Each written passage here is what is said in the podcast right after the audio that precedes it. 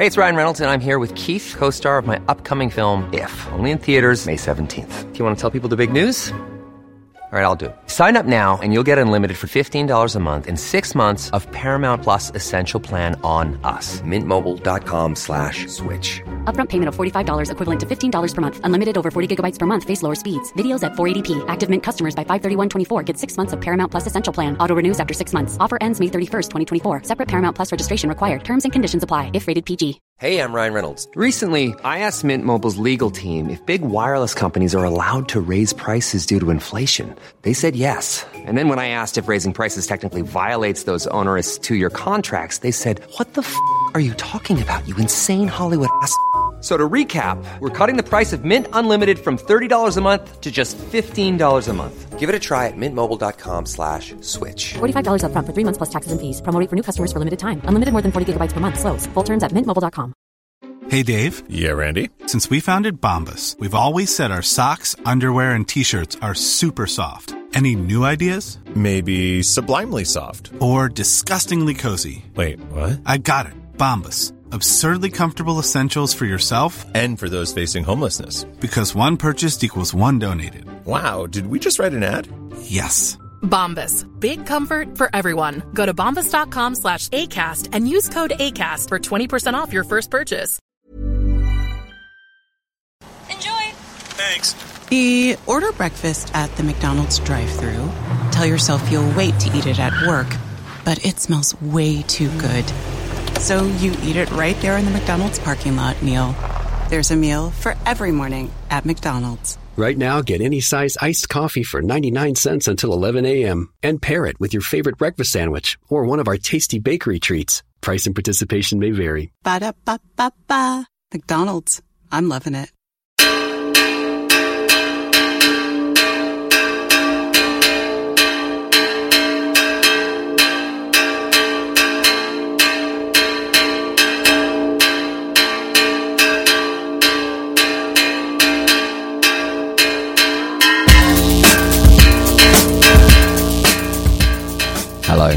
My name's Dave Hanratty, and there will be no encore. There will be no Sean Core, am I right? it's Sean Adams. Yay! What's the crack? Uh, my name is Dave Hanratty, and there will be no encore. Welcome to episode 81 of the No Encore Music Podcast. We're back as we promised. It's an early Sunday morning. I'm very tired. I had four nights out in a row, and I'm feeling it.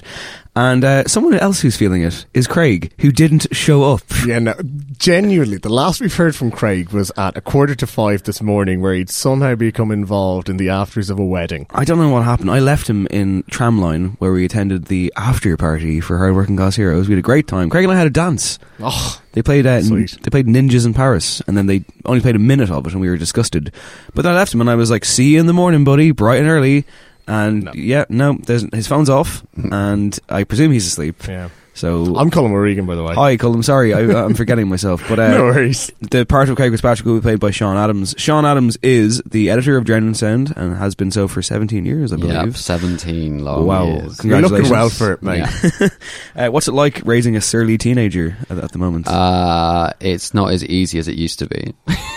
it's a challenge on economic levels, on driving traffic from social media. It's not um, it's not as fun as it could be, but there are lots of good records out to review and a lot of interesting artists around to chat to. That's true. I've been writing for Down Sound for a few years, and it's been a pleasure to actually meet you in the flesh. You were over for the festival. Uh, I went to your talk bright and early yesterday morning. Yeah, I got you out of bed early yesterday. You did, and it was really good. Uh, Nialler9 was chairing a panel on uh, music journalism. It was yourself and people from like Paste Magazine, The Guardian, Stereogum, and it was great because I went down and I was like, "Well, I better go." You know, he's doing our podcast. I got to show some love. And I was like, "What if I'm the only one in the room?" But it was actually packed, so that was great. Yeah, and yeah, and we talked a lot about kind of where journalism is right now, and like I'm. There was a lot more hope from the other panelists than there was from me, but Yeah. who needs who needs hope? We've But- lost we've lost Obama. That was where the hope went. you managed to have this kind of incredible sunny optimism about certain things and despairing doom about others. Yeah. Uh, it was quite the balance. Yeah, my optimism about emojis. Um, yeah, can you explain my, that? Because you're you're you're running the socials for Six Music these yeah, days. so my day job's doing kind of BBC social media stuff, um, and after during Glastonbury, after the Foo Fighters set, I just thought it'd be fun to ask people to review the show in an emoji. Um, and the the response was about 400 people with like four or five emoji answers. Like there was monkey, poop, wrench, that kind of thing. Uh, there was. And then, Danny Baker, the journalist and broadcaster, um, took umbrage with it, retweeted it, kind of saying, "We used to get four thousand word diatribes from Nick Kent. Now this is what music journalism has become." Um, I just replied with a handbag because I thought that was funny. I feel like I feel like Colm Regan would, would would be on the Danny Baker team because you once quipped memorably. You said we used to have feelings, now we just have notifications. Yeah, that that was me at my deepest, wasn't it? It's unbelievable. I'll never forget it. Uh, anyway, look, uh, this is the first show after the live show. Colm, do you want to thank people for coming? I do, yeah. I'm actually glad you gave me the opportunity because I know you obviously topped and tailed the live show. I'm um, a professional. Thanks. I'm a professional, mate. Just want to chime in the pretty much what you said. I mean, thank you to everybody. Thank you to the HeadStuff crew who were involved and Aiken Promotions as well in the festival. Thank you to Whelans who looked after us so well. The three acts uh, overhead, Daithí and Elaine Mai were spectacular. And of course, yeah, many of you listeners who uh, came along, and it was great to meet ye. It was fantastic to see ye. And uh, yeah, I hope it was as fun for you lot uh, as it was for us. Were they prettier than you expected? You know what? A very handsome room, very Yeah. beautiful room. Yes.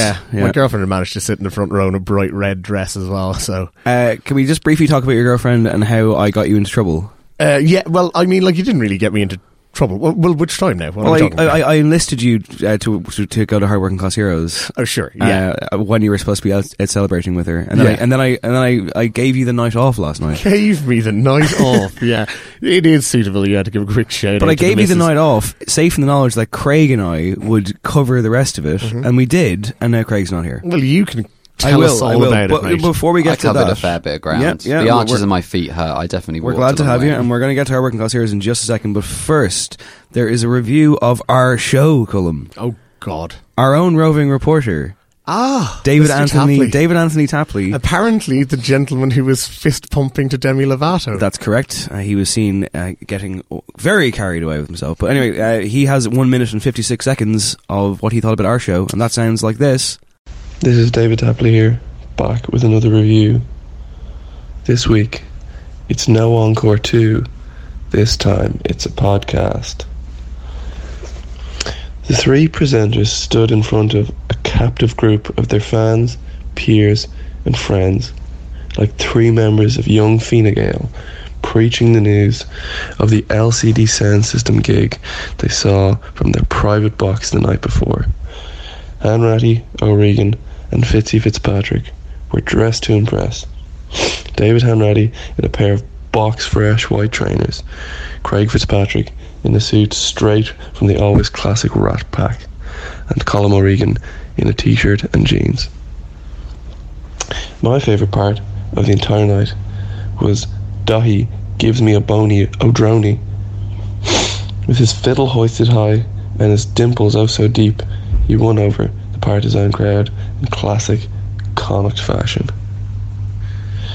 My favourite moment of Big Dave Hanratty putting his absolute foot in his mouth was his daring review of All Tvvins' new single, which was not received well or quietly by a girlfriend of a member of the band in the crowd. I hope she asked for a refund and I hope she got it. One pitfall of the night was the increasing amount of talking. It was so annoying I couldn't even hear the conversation I was trying to have with my friends. They had microphones, I guess, so they were always going to be louder. All in all, I give it 4 out of 5. Not enough pod, but just enough cast. Now Hanratty, O'Regan, and Fitzpatrick join Jeff Buckley, Mic Christopher, and Sparklehorse, and other such dead ballers on the list of people who've impressed the Whelans faithful. I've been David Tapley, age 26. So that's Tapley being Tapley. Could have gone better, yeah. Like, well, the good news is he's playing a show. oh, um, are we going to review yeah, that? Uh, upstairs in Hell Whelan's, yeah. upstairs in Whelan's, Tandem Felix are playing a show. I think it's November the 7th Mm-hmm. and we will be there, and we will be reviewing him. But that comes three days after something else. It does indeed, yeah. We're taking No Encore on the road. We're going to Galway. Yeah, part of the National Student Radio Conference. We are going to be closing it out there on Saturday, the 4th of November. Uh, it is open to the public if you want to pop by. and It's uh, a tenner, I believe, and uh, it's in the afternoon. It's Yeah. half four. It'll be it'll it'll basically be like this us, us in a studio, except in front of people. Yeah. So if you're in Galway on the fourth of November, come hang out with us, and if not, you'll get to hear us make a fool out of ourselves in front of some students. Yeah, will, and you, you- will you be reviewing Ed Sheeran? Ooh, like him, like like dragging him on stage. Uh, maybe, yeah. Who knows? I mean, if he's around. I'm up for whatever. Uh, yeah, so we're going down to Galway. It's going to be incredible, and that's coming up. So yeah, lots happening. But uh, let's get to Hard Working Class Heroes because that's what we uh, concerned ourselves with on Friday and Saturday. Later in the show, we'll be talking to one of the stars of the festival, Bad Bones. Um, well, I guess maybe, maybe we should start there because It's we the were, first act I saw. Yeah, we were in the Grand Social. The first, okay, no, actually, no. The first act I saw, I want to give a shout out, uh, mention to uh, Rory Hull, who uh, works under the name of Proper Micro NV. I call his last couple of songs, and he- he's really good. Uh, he's new and like it's raw. You can tell that, but um, theatrical noise wave is how I would describe him. And yeah, I would say one to keep eyes and ears on for sure. I think he's got something, and I'm looking forward to seeing what he puts together. But yeah, Bad Bones, um, early doors, I won the festival for me. Sean, yeah, you were was phenomenal. you were transfixed. Yeah, it's probably one of the best things I've seen in about five or six years. Um, last time I came to this festival, actually, I saw Villagers just around the time he signed Domino, and that was like kind of Niall from and Nine actually dragged me along. 'cause he's like, you have to come see this guy. He's amazing, and he was. But she couldn't be more different. Like the almost the complete, almost the complete antithesis of Villagers. Um, really kind of like the word brooding doesn't even begin to explain the bass lines. Um, she pitch bends her voice in a way that's um, kind of changes gender within within a second, and there's something about the kind of electronic kind of cinema cinematic kind of feel to everything she does that's just really rich, powerful. Like the rhythms are great. She used to be a punk drummer, so like there's an element in the rhythms and the drums of it all that are kind of slightly clever and different to what you'd normally expect. And of course, you've got full on visuals, Mm. dancers. I mean, there, it, there's a show there. Yeah, definitely. So it was a heck of a way to kick and, off. and she had chainmail. Yeah. and Yeah. look like Prince. Yeah. And if you can't get a visual nod to Prince in your life and stand there and go, "Oh, this isn't going to be very good," and she blew blew it out of the water. I think she kind of sits in a similar place where there's quite a few artists around at the moment, like Kelly Lee Owens, um, whose record I really love. Um, is kind of coming at that kind of Jon Hopkins kind of big brooding kind of dramatic electronic music. So yeah, so she's phenomenal. Yeah, I mean, like I think I turned to you, Colm, about three songs in, and I was mm. like, "She's a star." And like, I was like, "Holy shit!" Like this is really good because Hard Working Class here is a very interesting festival. You know, it's proving ground for a lot of people in one way, and it's also the first start for other acts as well. You know, they get industry heads like yourself, Sean, coming over, and they get the chance to impress. Um, but you also get acts who've been around for a while. Like this year, they they cut down the number from like hundred acts to about 50 and I think that was for the better. Um, there were clashes. Like I missed other creatures. I really wanted to see them. But like you can only make time for so many. It seemed like Um, nine o'clock was the clash time. Like the, It really was, like yeah. ev- both nights there were like four things I wanted to see at the same time.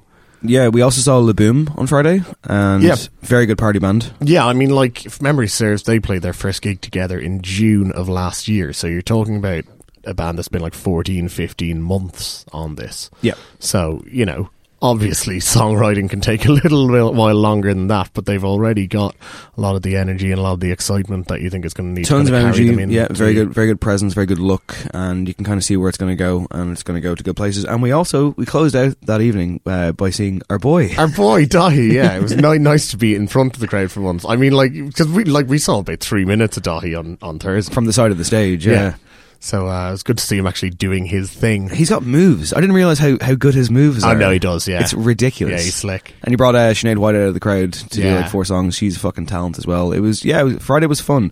Yesterday, Colm took the day off, and I got up early in the morning and I saw Sean at his panel.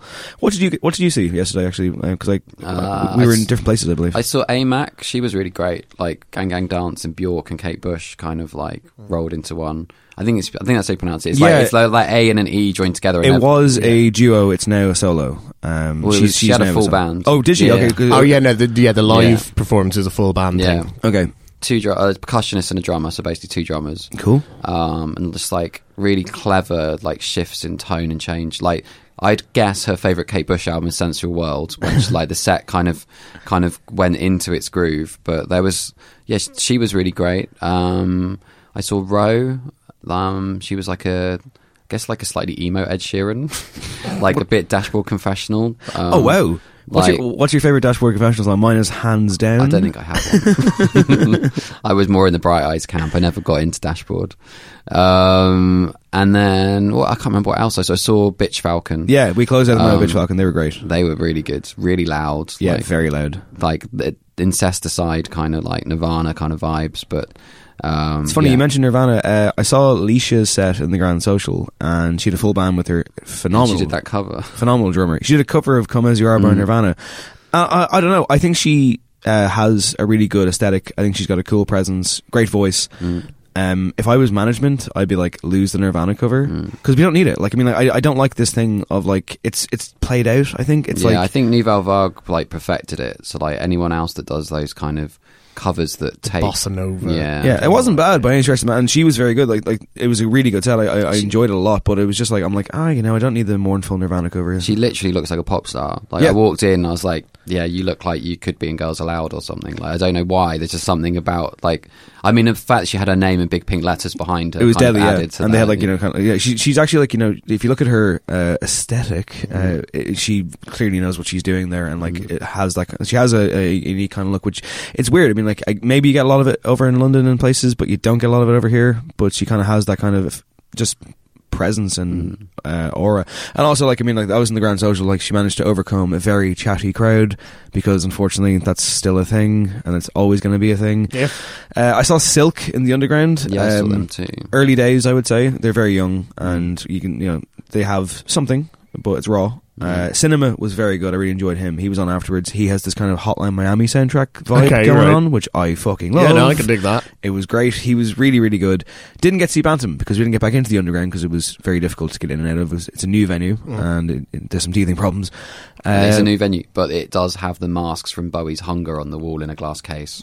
That's Like, unreal. Yeah. And there's a little sign about making offers to buy them. I was like, yeah, if I had all the money, I'd like probably should own a mask that was put on David Bowie's face. Like, Um, I yeah. would, I would obviously would want it this morning if I bought it. Yeah, I'm, I, I, I, I was wondering if they were in your bag, but uh, alas, alas, but no, but no. Um, my first working class heroes in a long time, and I thought it was very good. Thought the standard was very high, and I will definitely be back there next year. I think everything I saw was of a standard that was really good. L- lights were good, the sound was good. Like at these festivals where bands often only get a line check and probably don't have their own sound person and all that kind of stuff that makes like they pretty much put a projector in every venue, I think, and like that gave everything a nice aesthetic. Whoever was doing the lights at each of the shows seemed like they actually knew the acts and Yeah.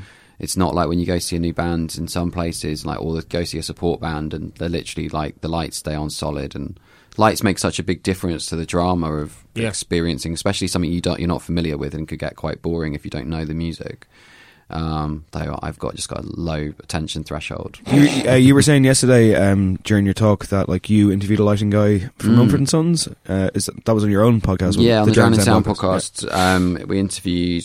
Uh, I've got, suddenly got a mind blank of his name now, but he's lighting engineer for Mumford and Sons and Four Tet, and I saw him light an Antlers show once that was just like made all these long shadows on all of the band. It was phenomenal.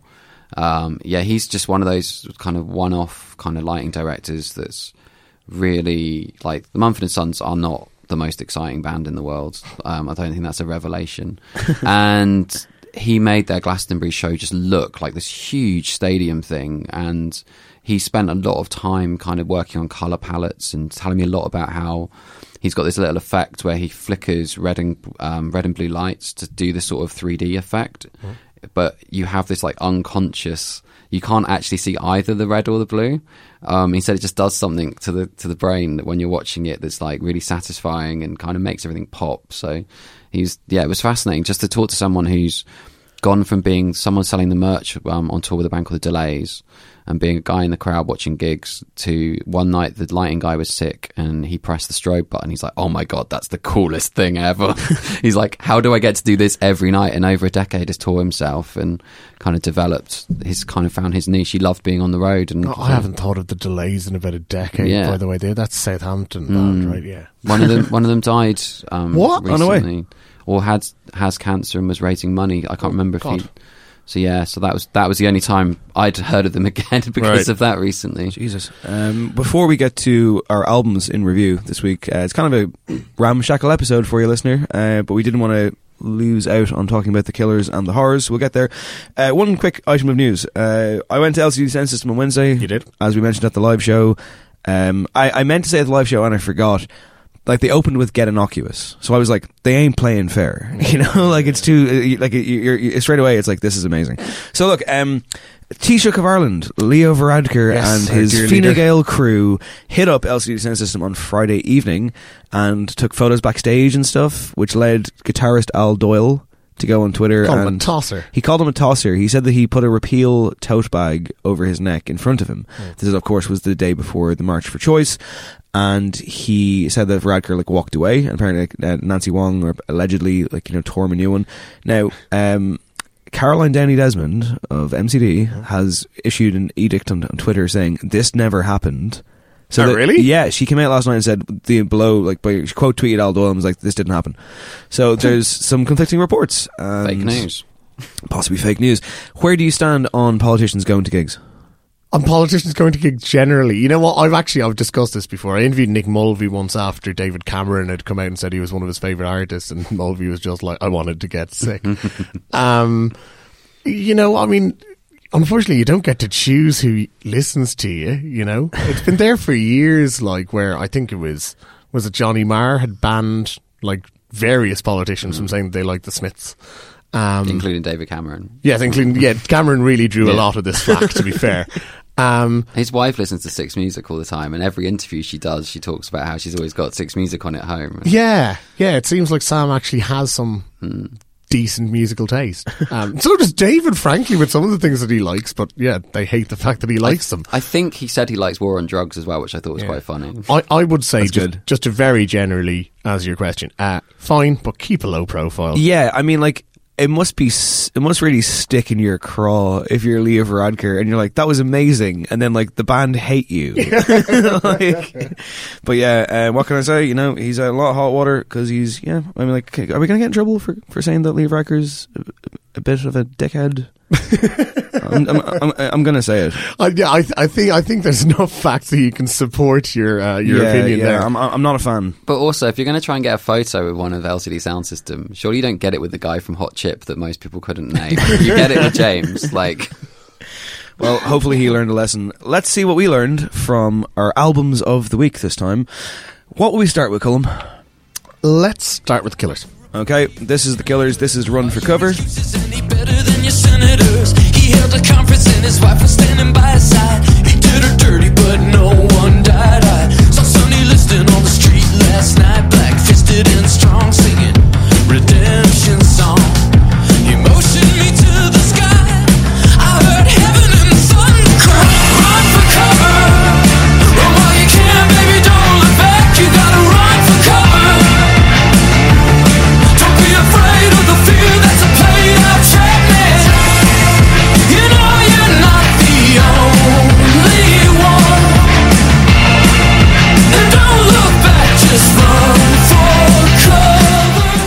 That's Run for Cover. It's off the album Wonderful Wonderful. It's out now about 10 days. Like I say, we couldn't do a live review of the live show because I don't think it would have worked and I didn't want to not get to this. So let's barrel in. Um, I put out a tweet and I said the Killers should rename themselves The Singles. Yeah.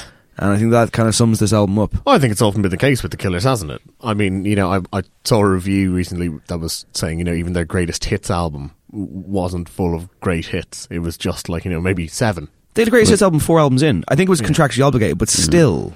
was it 12 versions of Bun- Born to Run? Because that's what they do. Like, there's there's a single on this record that just sounds like, oh yeah, let's let's try and write like a different version of Born to Run again. But there's an entire, like, there's two entire albums that they went for, yeah, like Heartland Rock, hmm. basically, and it kind of fell flat. On the second one in particular, there was just no redeeming quality, really. And, I- mean, we played Run for Cover there. We talked about the song a couple of weeks ago, and for me, it's almost the elephant in the room with this record, where it's from the Day and Age sessions, which are what, now, like nine years ago, I guess. If you stack up nine new tracks, and the standout single is the one from a decade ago, hmm. that probably tells you a little bit about where you stand right now. Hmm. Yeah, I think they're a band that like they've. I'm quite surprised how big they've come back this year. Like they were had. I think.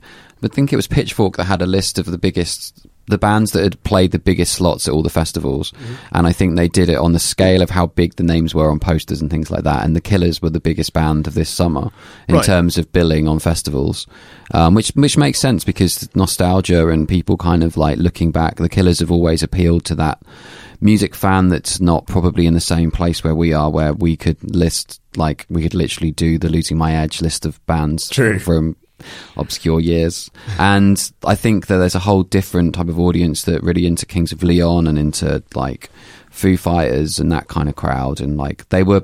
They were much more accessible than Strokes. They kind of had that like Duran Duran kind of feel to what they were doing. So it was like, yeah.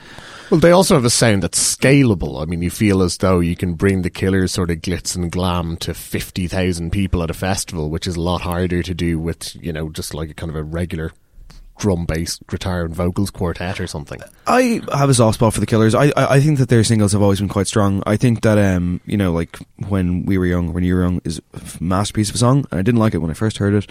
Uh, I went back to Hot Fuss recently. It holds up, but I think that the you know their albums become more baggy. This is an interesting record from the point of view of they're down a couple of members essentially, and I know uh, Derek for Drowned in Sound spoke to Brandon and Ronnie, the Mhm. drummer.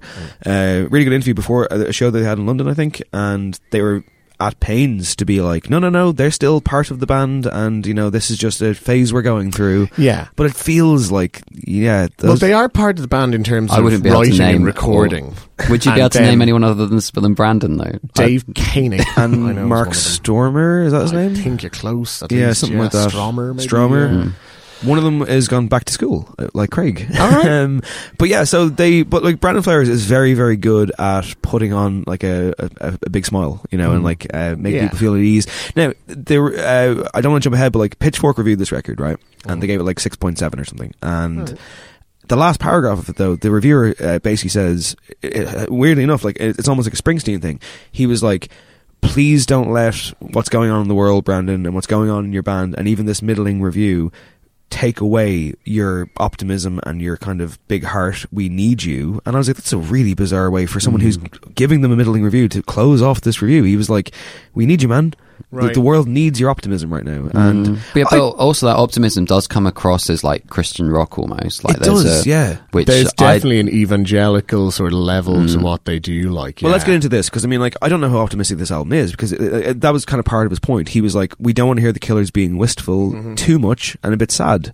Uh, wonderful, wonderful. I mean, like the title track kicks off and like it's borrowing from the chain. by yeah, big time. Yeah, and Brandon sounds like Bono, Oh, yeah, and, which like, is which is a recurring theme through the. I, I feel like it's it's a difficult start because when he's like motherless child, I'm like, Mm-hmm. Yeah. oh, I don't know, man. It's, Yeah. it's the script. I mean, like, here's the thing. I mean, like, the album is produced by Jacknife Lee, so maybe sounding like Bono isn't that Mm. much of a coincidence then. And in fact, the last track of all the songs been written is the title of an email thread he had with Bono when he was going through writer's block.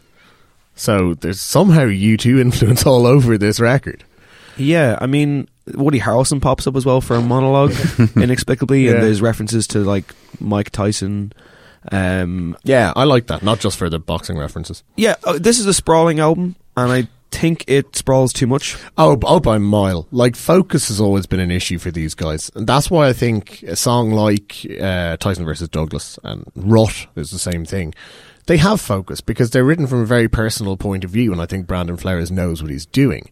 At other points in the album, it sounds a bit like you know that thing where you're staring out the window, daydreaming. You're really, really deep in contemplation, but when someone goes, "What are you thinking about?" you go, "Oh, nothing." Half the album sounds like that. The Brandon the Flowers time, just man. isn't able to enunciate what he's actually thinking so deeply about. It's like a magic eye that never comes into focus, isn't it? Yeah, totally. Um, did you struggle with this one, Sean? What, what, I, I just found it pretty bland and polite and soft and like none of the things about the about music that excites me. yeah. Um, I've That's I've always liked the Killers. Like, are we human? Are we dancers? Like, it's an earworm that's like it's pretty perfect pop song and it's weird. Um, I think as a performer, you can't fault him.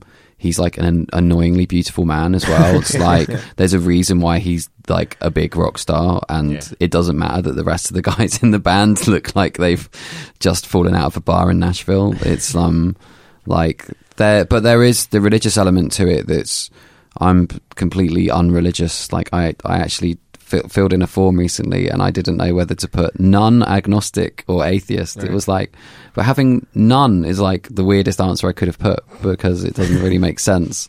Um, but there was, there's definitely a, a kind of I guess it's the chirpiness in it. There's actually the opposite of like the Pitchfork reviewers probably Right. like wants him to carry on having that that kind of glimmer of hope. Whereas I quite like the uh, the kind of dazed and confused kind of falling kind of or just off the edge of like like you were saying like staring out the window, but actually like he does something quite clever with that's that's what Dave Grohl thinks he's doing with his lyrics, where he actually does something that's quite surreal and twisted in his songwriting that's kind of like that state of falling in and out of sleep that that, Right, right. that I think that's where his magic is and I don't I think he thinks his magic is writing kind of everyman pop songs Yeah, definitely. And on this one, I think the singles are strong. I think the man is still fun. I really enjoy. it. I think Run for Cover is a belter, even if, like as I said before, it, it's it's ripping off Bloc Party and Interpol to beat the band.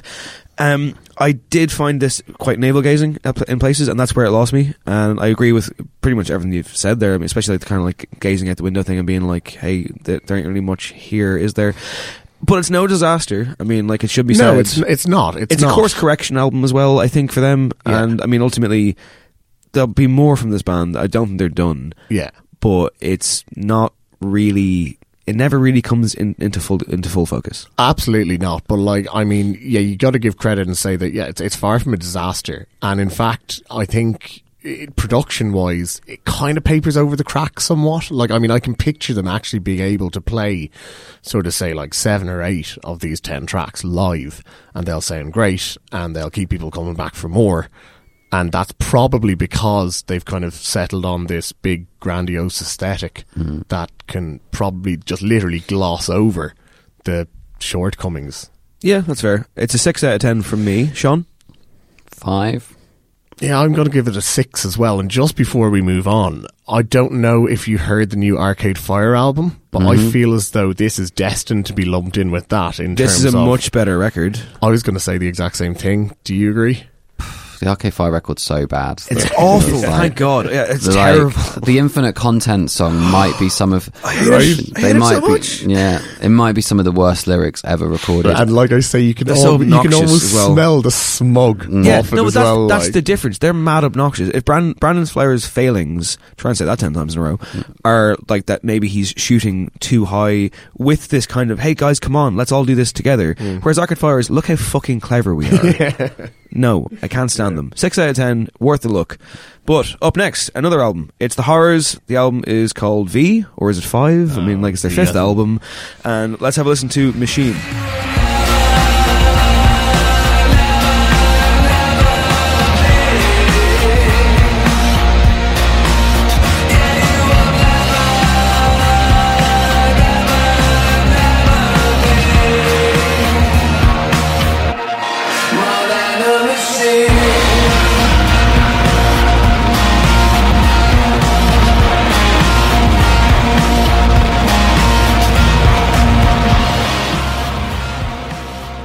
Some beautiful industrial crunch from the horrors a band that have gone from being kind of a joke band really Oh, yeah. um, back in late 2000s Oh man, I, no, not even late 2000s, man. I can remember seeing them January 2007, I'm going to say, as part of an NME tour. And they opened, and you were just like, what on earth is this?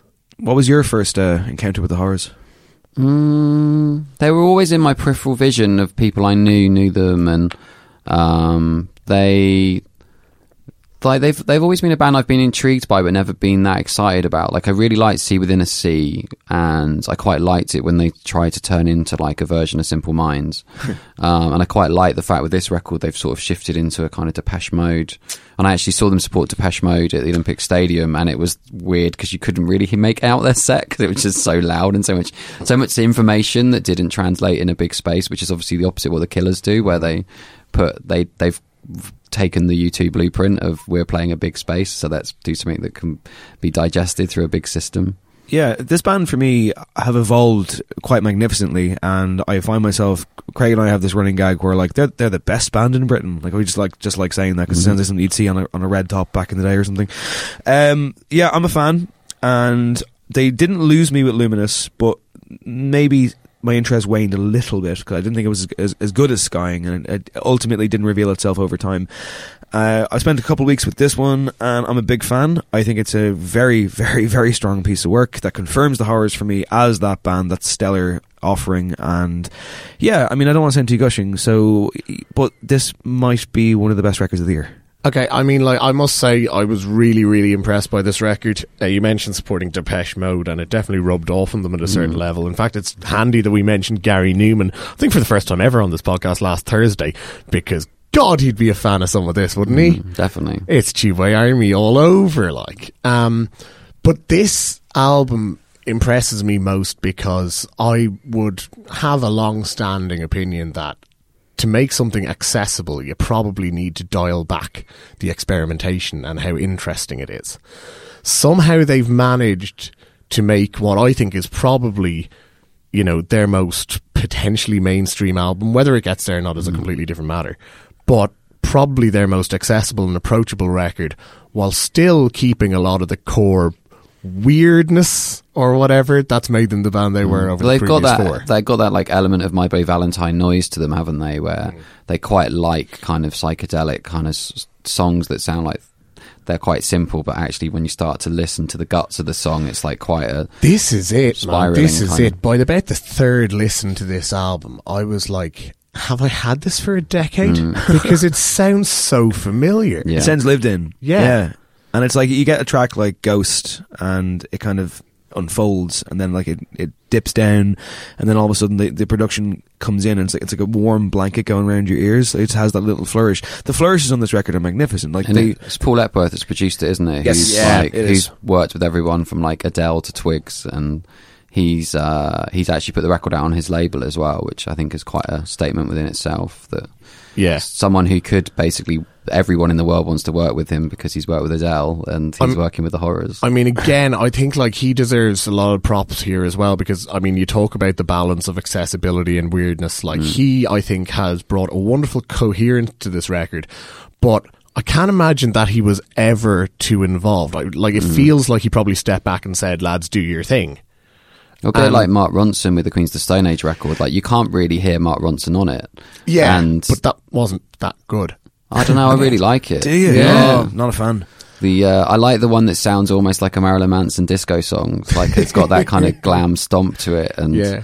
like I don't know. I think I I think Josh wanted to make that record, and when you've got Josh Homme in the studio, you're not going to get a record that's. But I think with Paul Epworth, I think he's probably just made it sound strong and like helped the band kind of finesse what they were doing which Yeah. is which is actually what a lot of the best producers do Well, that's exactly it. You kind of facilitate rather than and like it's not really the Steve Albini role of just turning the mics on. It's like- yeah, yeah, yeah. But I think I think there's definitely the um, is it more than a machine the the, the recent single Uh, machine, Machine, yeah, we heard yeah. it there. um, and that's that track's absolutely amazing. Like it's such a good hook, and every time it comes on, I'm like, oh, I really like this new Gary Numan single. Oh, because yeah, yeah. it's Six Music have had it on the playlist for a while, but they've also have been playing Gary Numan a fair bit. It's got that hypnotic snake-like guitar, and uh, I mean, like something to remember me by was one of the singles as well. That's the closer. That is That's one of the best closers I think I've ever heard. Yeah, When- and- once you get there, you're like, oh wow, like And I, I just feel good. I just feel good about life. I don't like, know if you saw, but they said in typical horrors record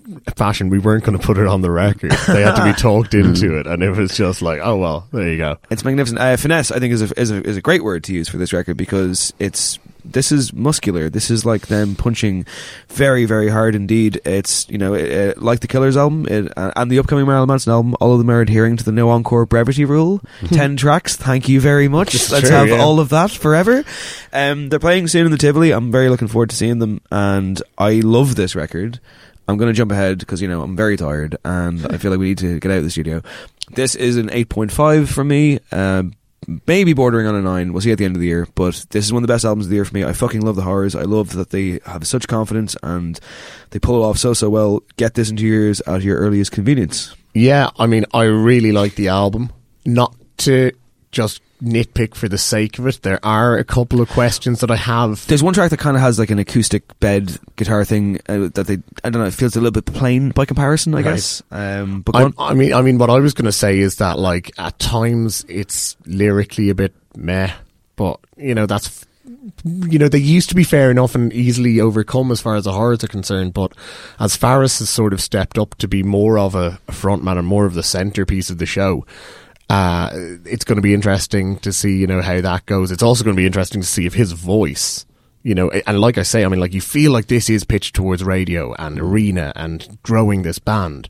And so if he's going to be an arena vocalist, that's going to be interesting to see. And Have you seen Have you seen them play this record yet? I saw them do a show in London at a place called Omeara, weirdly owned by one of Mumford and Sons. Why are these references coming back around again? um, and they and actually. Ed Warren, who did the lights for Mumford and Sons, did the lights for the horrors that night, and I remembered his name now. Um, and yeah, the live show's phenomenal. Like they was, they were pretty much in silhouette as you'd expect them to be, Right. And it's really, really intense. And I mean, they- Faris really seems like a star now. Yeah, they will be playing a, a, a, a venue here, but I mean, I, I don't even want like seven hundred the Tivoli less. I, don't know. Less, I, I don't know. yeah, but it's not that it's a small Yeah. enough mm. room. Like I That's say, what you want. I, I, I like certain But, oh, bands listen, don't translate. I, I fully agree, Yeah. but and but that's the question. You see, like if this album, Can which they- I think does genuinely have it the up? potential to cross Yeah. over a little bit, mm. could they step it up? I don't know. But as an album goes, it's absolutely phenomenal as it stands. Uh, Eight point five as well, I think. Yeah. Okay, Sean. Um, I was not expecting to like it as much as I did, but I really liked the singles. The singles really stand out as being special, and I'm not quite formed a relationship with the rest of the record yet. Um, but they make a subtle, like, wry comment about The Cure, and The Cure are one of my favourite bands. Uh, I think it's like it's good to see a band evolve and try and like I think I've seen them play quite a few times over the years, and the show I saw earlier this year was just another level of anything I've ever seen them do. Um, so I'm I'm like I'm erring towards a nine, even though I don't know. that I feel like I've owned a record long and well enough to stick to that forevermore. Um, I'm not sure if it is one of the best records of the year, but I think it's one of the best horrors records. um, and I think they've made they've found their kind of stride with this, which is probably the opposite of the Killers, where it mm. feels like the Killers are dawdling a bit on their kind of former glories. So yeah, it's I think it will be interesting to see how this record kind of develops their career and whether they're like I think it. I heard something like it might go top ten in the UK. Oh, and- deadly. That's good. Um, actually, no, it was charts came out on Friday, so we probably could check that and edit in afterwards, whether it did or not. Colby's going to look up on his phone right now. Actually, while he's doing that, uh, and before you go, because I don't know when we'll have you on again, because obviously you're not here every week. Um, what are your sheds for records of the year so far? Just out of curiosity. Uh, there's a few like the Paramore record. The songwriting on it is absolutely impeccable. The like again, they're another band that's evolved in a slightly different direction, and I We like- missed their gig, uh, and I heard it was amazing. Like in the, in the Olympia, apparently it was absolutely incredible. Yeah, I saw the show they did at the Royal Albert Hall, and it was just off the charts, amazing. I think I lost my voice singing along as well. um, and I quite like how they've sort of m- morphed into like a version of Phoenix, which wasn't something I ever expected. I like the Phoenix record actually. I Phoenix it's record's very phenomenal. good. Yeah, I can't get into that. Like, Okay. and I, and they are one of my favorite bands. And like Joan and Salme, Wolfgang Amadeus, Phoenix, our album of the year a few years back, and that's probably like a decade back now. Um, and yeah, I haven't quite clicked with the new Phoenix record. Um, the other records I've really been into is a uh, lady called Novella. Um, who I got in th- into through Iggy Pop's radio show, and it's sort of sprawling guitars and loop, like lots of. It's like a, quite a mind soothing record, um, but it's reasonably loud I could use that today. um, the Kelly Lee Owens record that I mentioned earlier. Um, that's really good.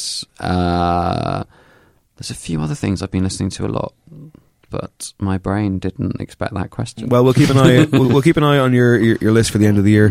For the sake of housekeeping, Mhm. uh, the Killers went in at number one in the UK, and the Horrors at number eight. Okay, fair enough.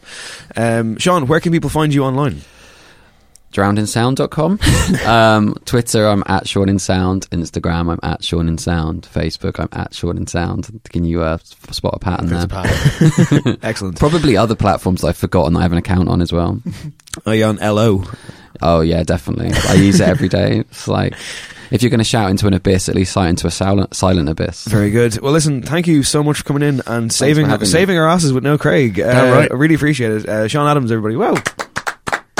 I can't even whoop anymore because I'm, I'm out whooped from the festival. And and now we're going to chat to my highlight of Hard Working Class Heroes. So I came over for the festival, and like the record, the tracks I've heard of hers are phenomenal. So that's gonna that's that's gonna drop in next, right? yes, we will edit the episode accordingly, and our chat with Bad Bones will feature. And uh, yeah, I guess um, that's it. That's the show. My name is Dave Hanratty. This has been the Encore. We'll be back very, very soon. Talk to you.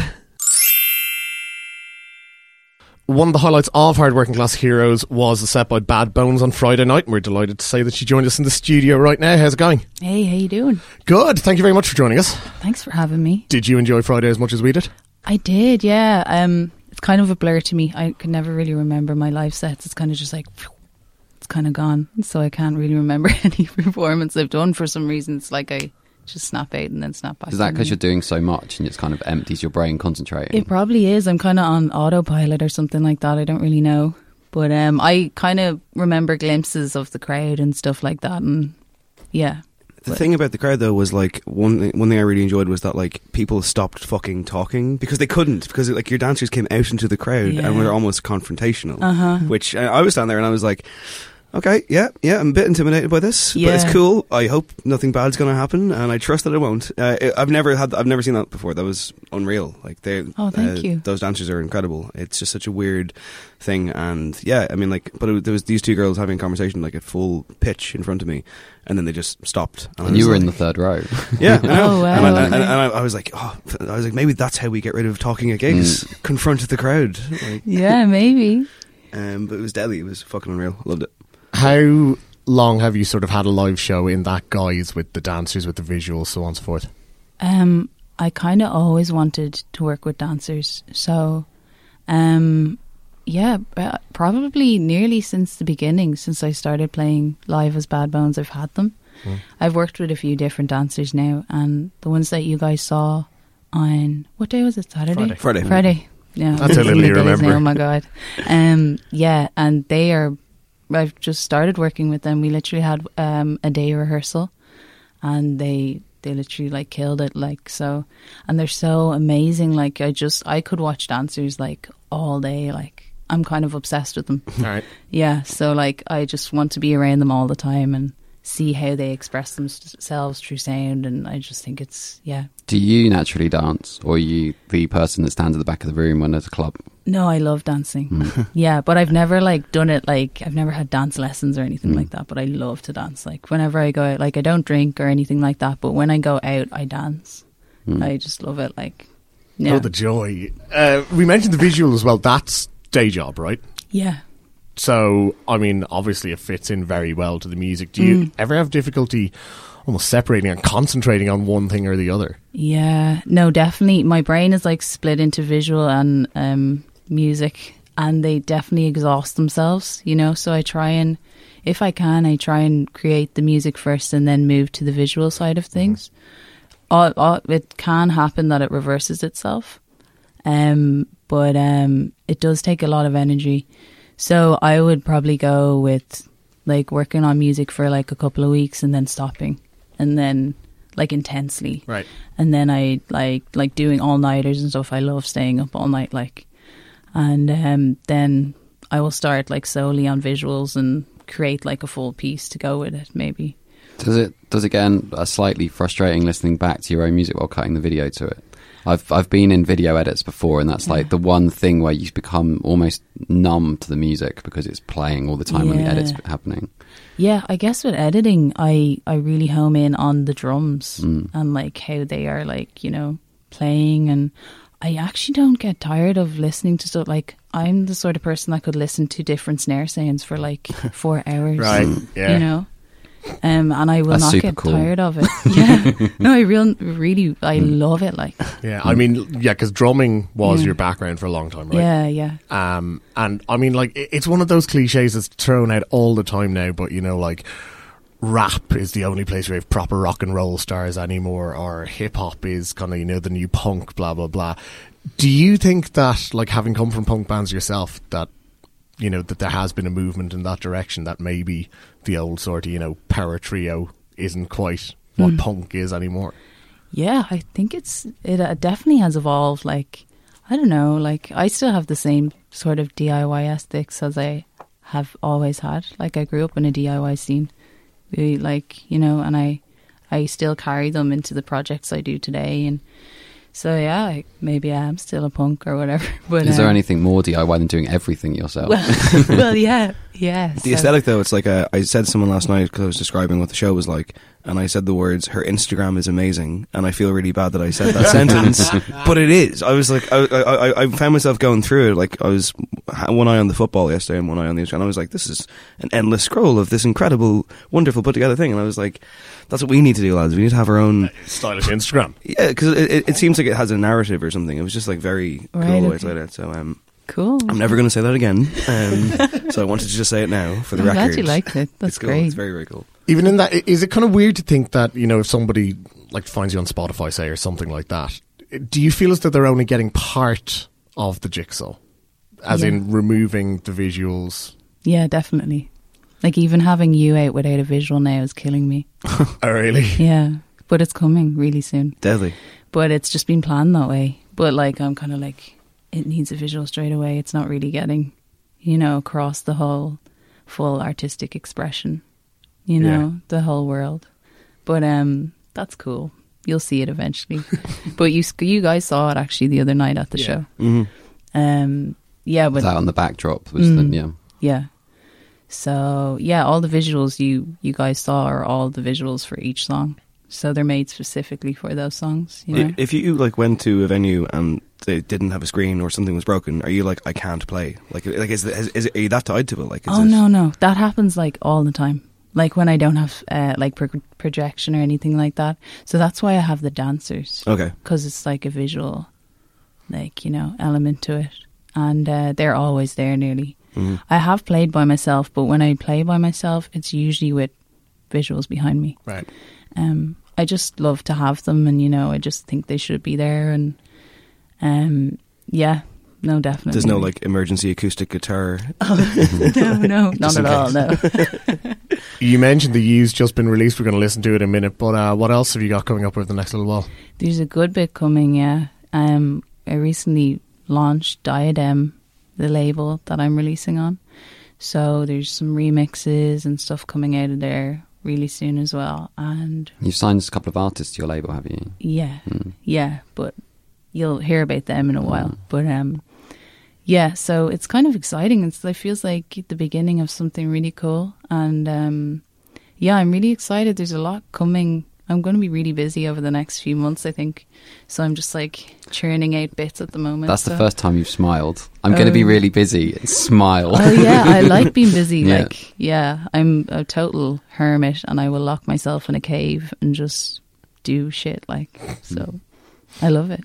All right. Well, don't forget about us along the way. Check back in at some point. all right? Definitely, yeah. Thanks so Um, much for coming in. Really appreciate it. Oh, and we are going to listen to you right now to play us out. Um, but well, yeah, one last time, thank you, Bad Bones.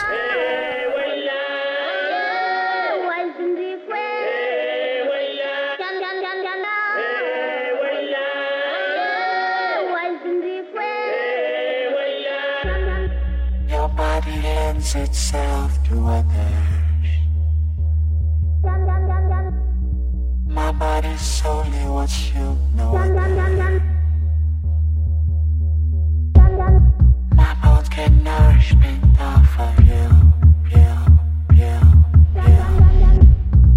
My body's wet rain falling from you, you,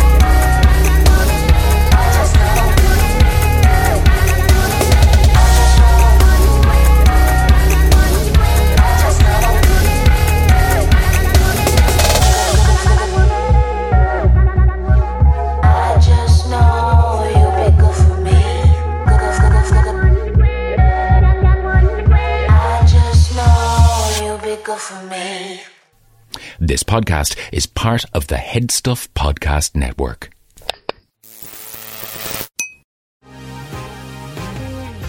The been thinking about McDonald's all day. Can't get it off my mind. I can already taste it. Ooh, got my mind on my mouth and my mouth ready for some Mickey D's deal. There's a deal for every moment at McDonald's. Right now, get two of your favorites for just $3.50. Mix and match a classic McChicken, a hot and spicy McChicken, or a juicy McDouble. Price and participation may vary, cannot be combined with combo meal, single item at regular price.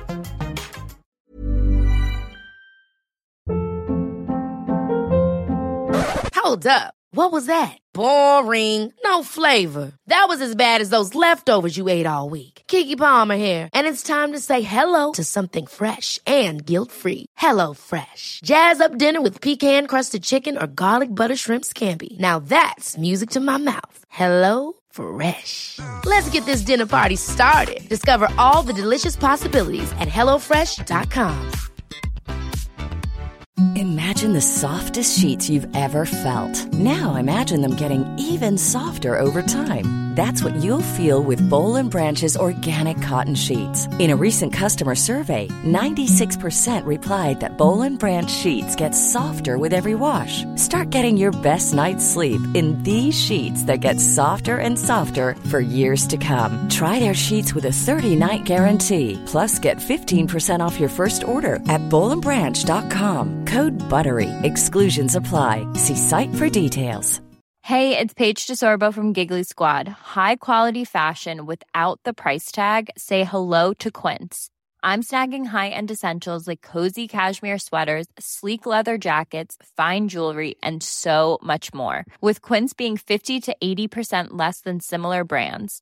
And they partner with factories that prioritize safe, ethical, and responsible manufacturing. I love that. Luxury quality within reach. Go to quince.com slash style to get free shipping and 365 day returns on your next order. Quince.com slash style.